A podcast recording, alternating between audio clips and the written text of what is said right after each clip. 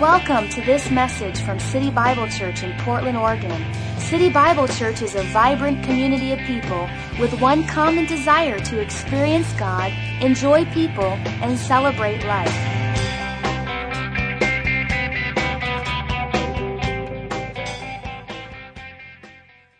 The word supernatural.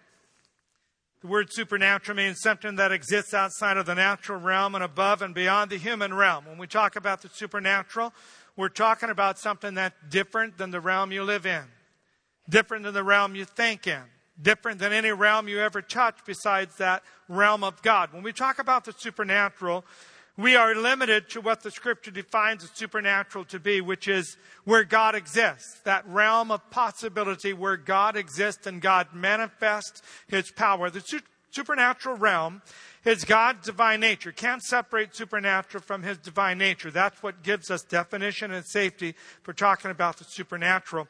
It's the power that brings heaven to earth. So the supernatural is something that exists outside of the natural realm, above and beyond the human realm. And it exists that God might move in such a way that he would bring heaven to earth. One of the words we will use and see throughout the scriptures when we talk about the supernatural is the word power. We've defined the word power as from the Greek New Testament. It's the word dunamis. It's a popular word. It's a word you've probably heard before. Dynamite, dunamis, the dynamo, the, the power of God. Remain in Jerusalem until the dunamis comes upon you. But the one aspect of dunamis that I'm pushing and getting into your spirit is the aspect of it's possible. Say out loud, it's possible. A little louder.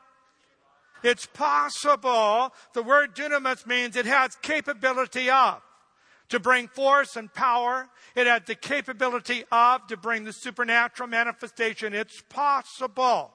So when we move in the realm of prayer, we move into the realm of seeking God and pressing the supernatural. Our mindset should be, it's possible. Hebrews 13 verse 8. For Jesus doesn't change. One of my favorite verses. Yesterday, today, tomorrow. He's always totally himself. Yesterday, today, and forever. Everyone say yesterday, today, tomorrow. No problem in my mind respecting, believing, rejoicing and celebrating the God of yesterday. The God who created heaven and earth. The God who gave the miracle of Noah's Ark and the flood of the rainbow and the miracle of what happened there. No problem for me to read the Bible about the yesterday God that opened the Red Sea, the yesterday God that gave man in the wilderness, the yesterday God that brought miracles in Elijah and Elisha the prophets and all about the healings and the powers. I have no problem with that. I have no problem with yesterday. When I read the Gospels, I have no problem in believing yesterday Jesus.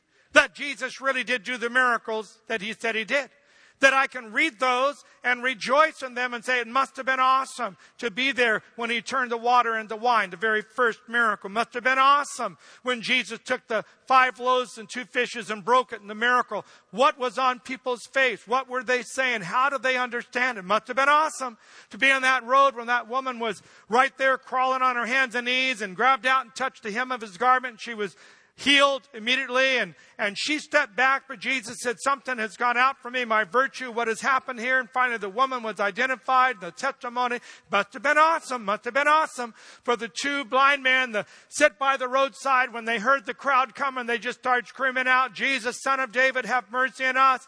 They couldn't find a way into the crowd. They couldn't see the face of Jesus. All they could hear is all the commotion. They made a deal. When we hear the commotion, we'll just start screaming out and maybe Jesus will hear us over the crowd, which he did. He went to them and he healed the two blind men It must have been awesome to see the ten leopards come and get healed and leprosy leave their body. It must have been awesome to experience the miracles of yesterday. God. Yesterday, Jesus. Yesterday's church. My heart and passion and focus in this particular series is to get you to move yesterday into the word today. Yes, we believe in God of yesterday. All that I just said, absolutely. The Bible says He's the same. God has not changed. God is the same yesterday, today, and forever. The Bible works for this generation like it worked for the first generation. The same Holy Spirit that was outpoured on them is the same Holy Spirit outpoured upon us. There is no difference. We have the Bible, we have the Word of God, we have the Holy Spirit, we have an awesome God, we have the cross, we have Christ, we have all that the apostles had. We have the same thing except different results. Why? I think there's something in the mindset and the attitude of today's church, at least least in America, as I've been saying, not necessarily in every country. There are many countries that have a today Jesus, not a yesterday Jesus, a today church, not a yesterday church. There are countries that have really upgraded themselves. Well, we need to upgrade ourselves. Can I hear an amen? Supernatural perspective is the beginning. Here it is. A supernatural perspective is a way of thinking. Reasoning, considering. In this case, it's a way of thinking, reasoning, and considering a thing called supernatural. Now, for those who are just bumping into this term or the idea that things can happen outside of the human realm, outside of the medical realm, outside of all the other realms you might move and live in, there's another realm called the kingdom of God, the invisible. It might be hard for you to think about it. Why? Because your thinking maybe is not geared to the supernatural. You're not considering the supernatural enough wherever your mind is baptized into, whatever surrounds your mind, whatever gives you your most thinking thoughts, your processes, your assumptions, your conclusions, the way you think. Ask yourself some simple questions. Who influences the way I think more than anybody else? Is it television? Is it college? Is it books and novels? Is it people you work with? Is it a mom or a dad or a brother or a professor? Who influences your mind the most? I've watched when young people go to university, and there's nothing wrong with education universities. You know, I'm big on that and would always encourage that. Be a professional, live your dream, accomplish whatever God wants you to do. But I'm also aware that when they baptize their mind into a classroom where a person has no conviction for God, no belief in the Bible, no belief in the supernatural, a belief that all gods are equal, a belief that philosophy is the throne that rules the universe, a belief that is so different than Christianity after one month, two months, six months, nine months, 12, 27, 57, after four years of that, the mind begins to think differently. Before you know it, you start believing differently. And before you know it, doubt is before faith. Unbelief comes to you first before belief. Question comes before acceptance. Assumption comes before concrete evidence. And so you start changing the way you feel. We have a whole generation of people, not just the educated, the college person that sits through that kind of a classroom, but a secular society that has removed God from the schools, removed the Bible from anywhere, that knocks down Christian belief, knocks down the power of God all the time. We have a, a nation that has leveled the playing field so that Buddha is the same as Jesus and Mohammed is the same as Jesus and, and all the religions of our country is supposed to be so accepting that we're just another belief system. We're a philosophy. So our nation's belief system is secular more than Christian. It's philosophical more than biblical. It's a mindset that doesn't go there to the supernatural unless, of course, it's all kinds of wizards and spirits and all kinds of Ouija boards and all this other. The weird stuff is actually more acceptable than the Bible stuff. And so we have people, especially in Hollywood, that follow all these different gurus and, and they talk about all their different religions. Hardly any, any of them ever talk about Jesus or the Bible. And for sure, folks, they don't talk about the church. Church is not the respected institution. So we have a society that has a way of thinking, reasoning, considering. Follow my definition. Ours should be one that is based on the Word of God and come through having my mind what? Renewed by the Word. So I view all things based on the Word of God. The Word of God becomes my glasses. The Word of God becomes my filter. The Word of God becomes the way I shape my mind. Whatever the Word of God says about God is what I believe. Whatever the Word of God says about Jesus is what I believe. The Word of God becomes the shaping power. When that happens, you begin to base your beliefs on Scripture.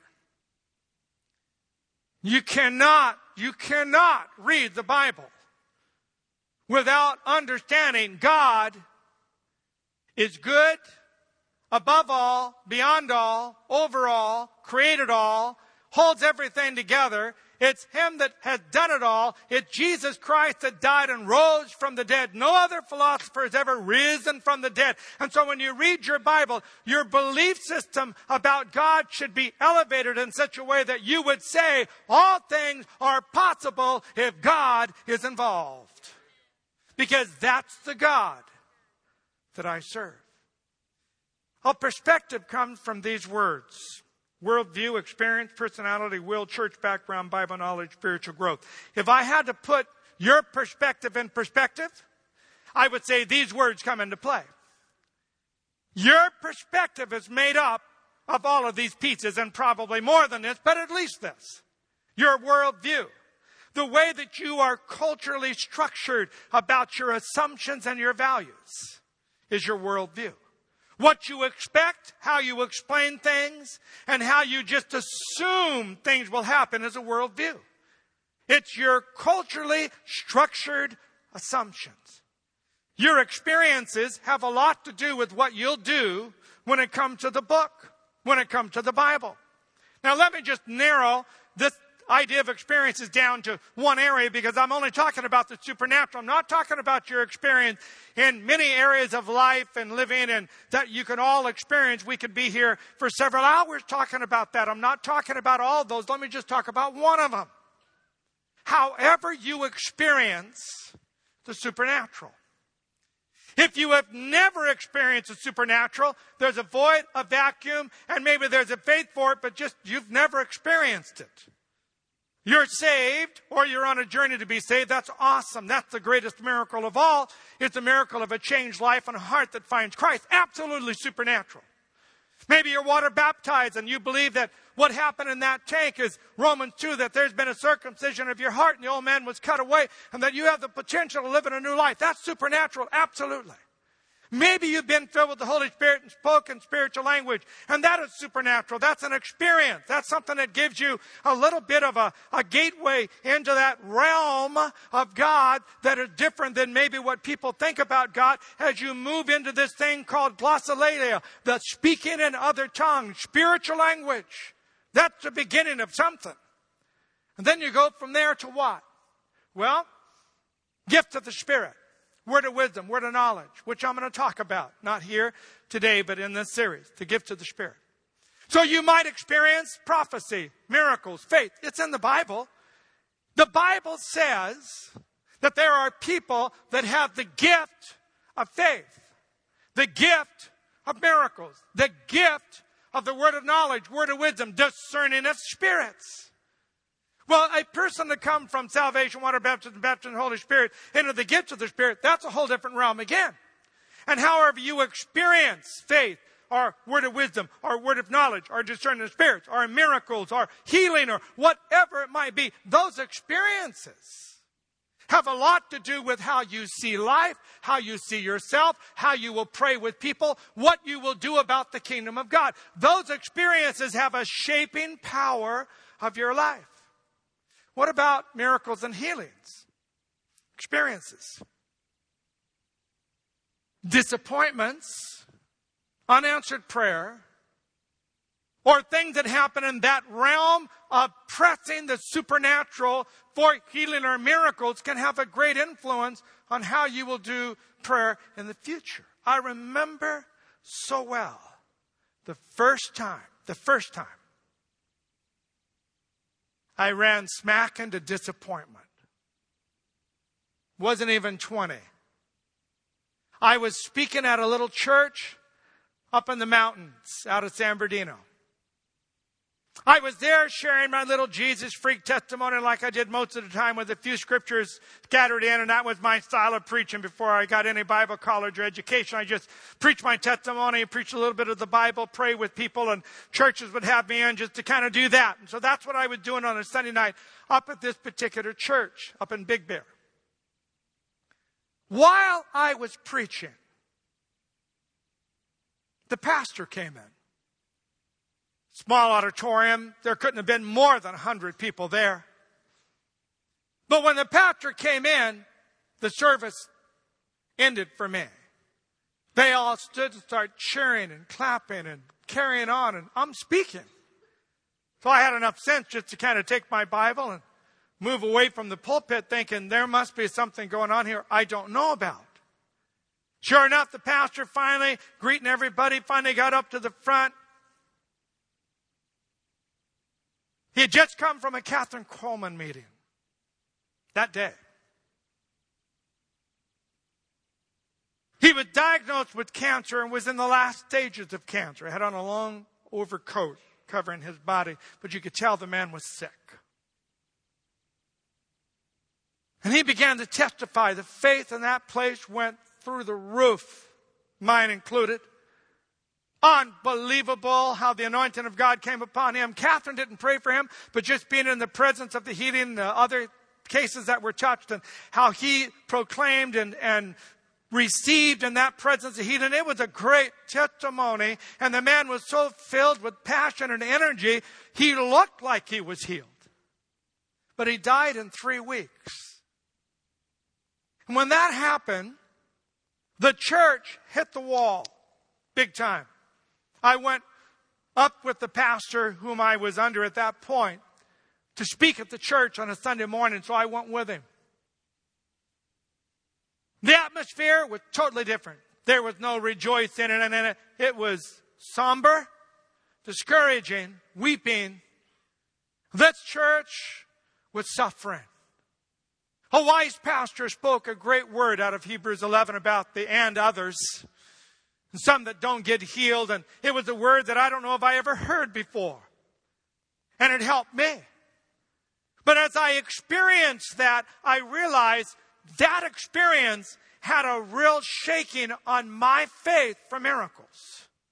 It was the first time that I actually was involved in a situation where I knew a miracle had happened, but it hadn't happened. And then I had to go through the process of why did God allow that to happen?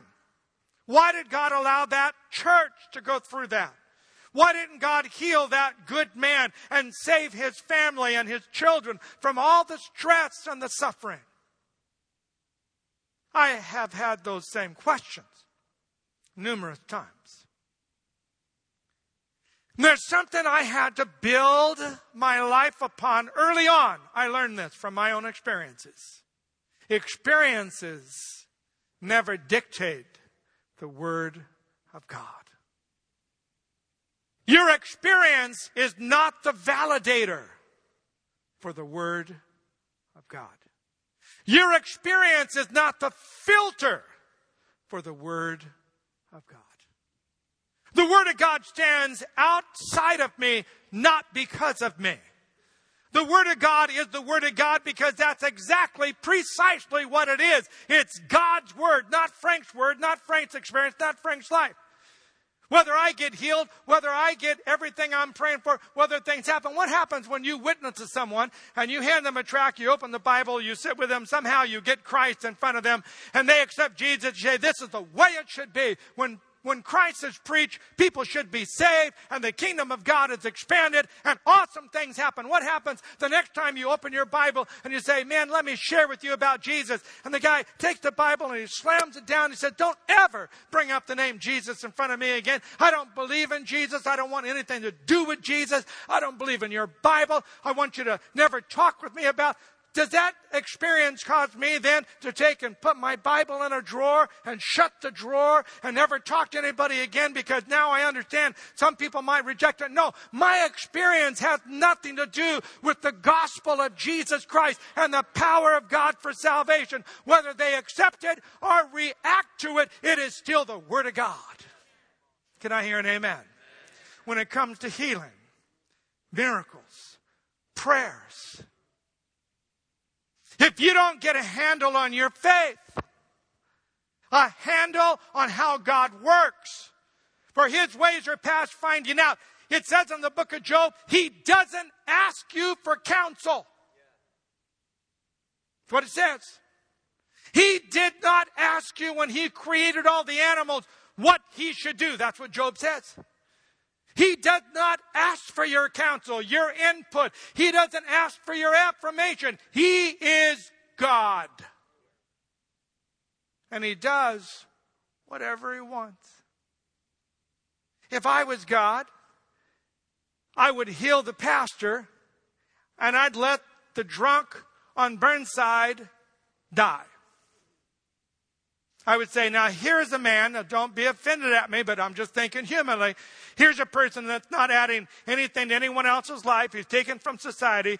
He's already by himself. Maybe, I mean, it could be a lot of case there. But why would God take someone that has all the influence and all the reason to live and all the reason to help the kingdom of God and all the reason to invest their life? Why doesn't God heal this person and not that one? But sometimes God does just the opposite. He heals the person I don't think he should heal, and he takes the other one to heaven, and God says, Don't ask. What do you mean, don't ask? It's my decision, not yours. Now, if I can't let go of that, I got serious problems with prayer, healing, miracles, salvation, deliverances, and everything else the rest of my life. You have to let God be God. Can I hear an amen?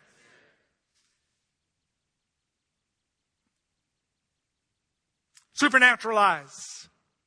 This is what I'm praying. Now, geez, time is just moving. 1 Corinthians 2 9 and 10. But just as it is written, let's apply it just to what we're talking about. Things that no eye has seen. I want you to ask yourself what you haven't seen that you would like to see. Things that your eyes have never seen. Or your ears have never heard. What would it be? I have a few.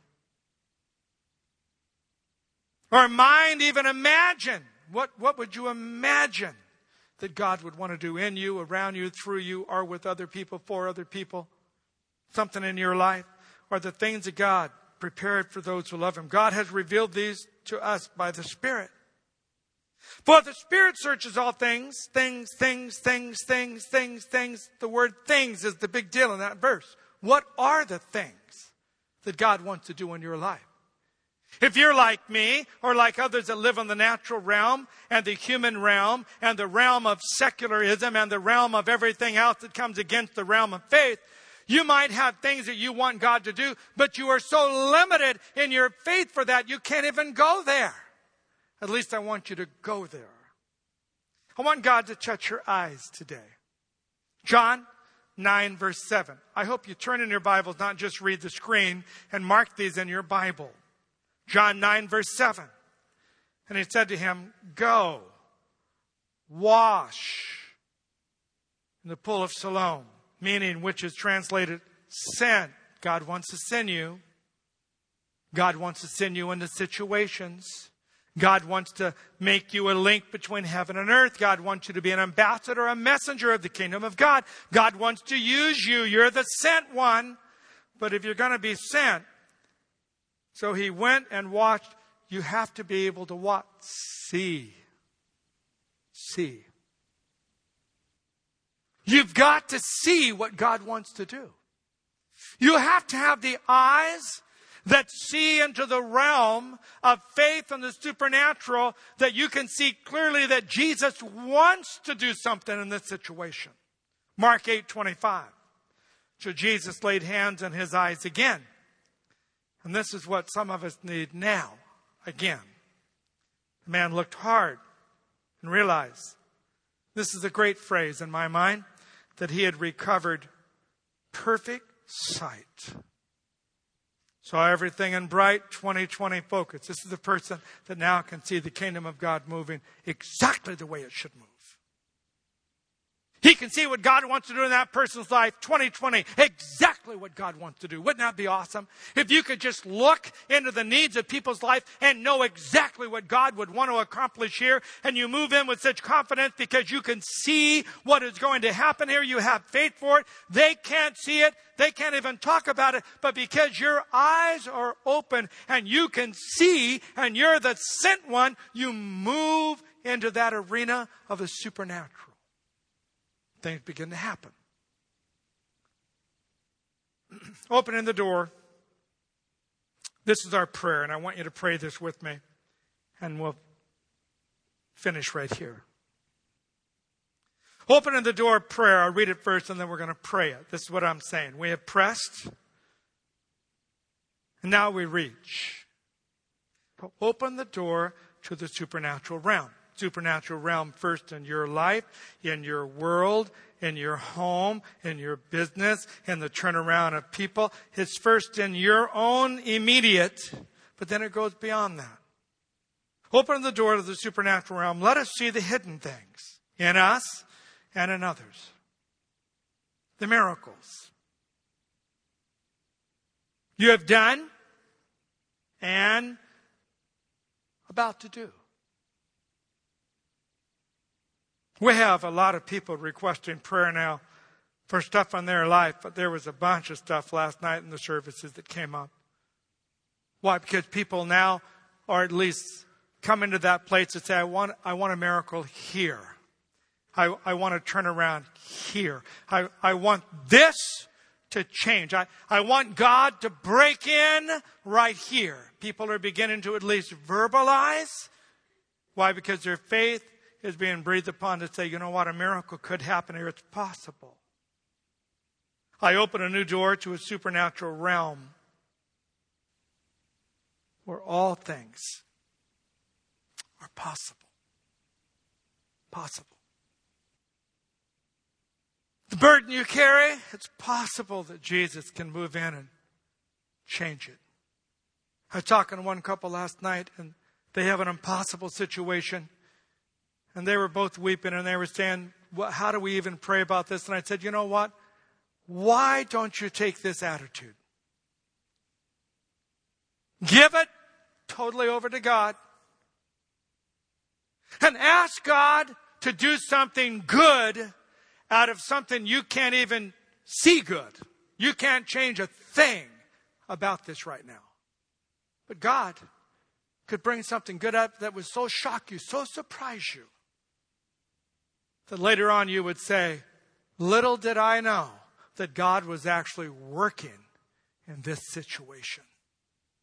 Therefore, I have faith not to grumble at God or to be pessimistic, but to believe that God can actually bring a miracle out of something that doesn't look like it has any signs of miracle on it. It might not have the signs of miracle that you're looking for, but it has the fingerprints of God on it. When that happens, things happen.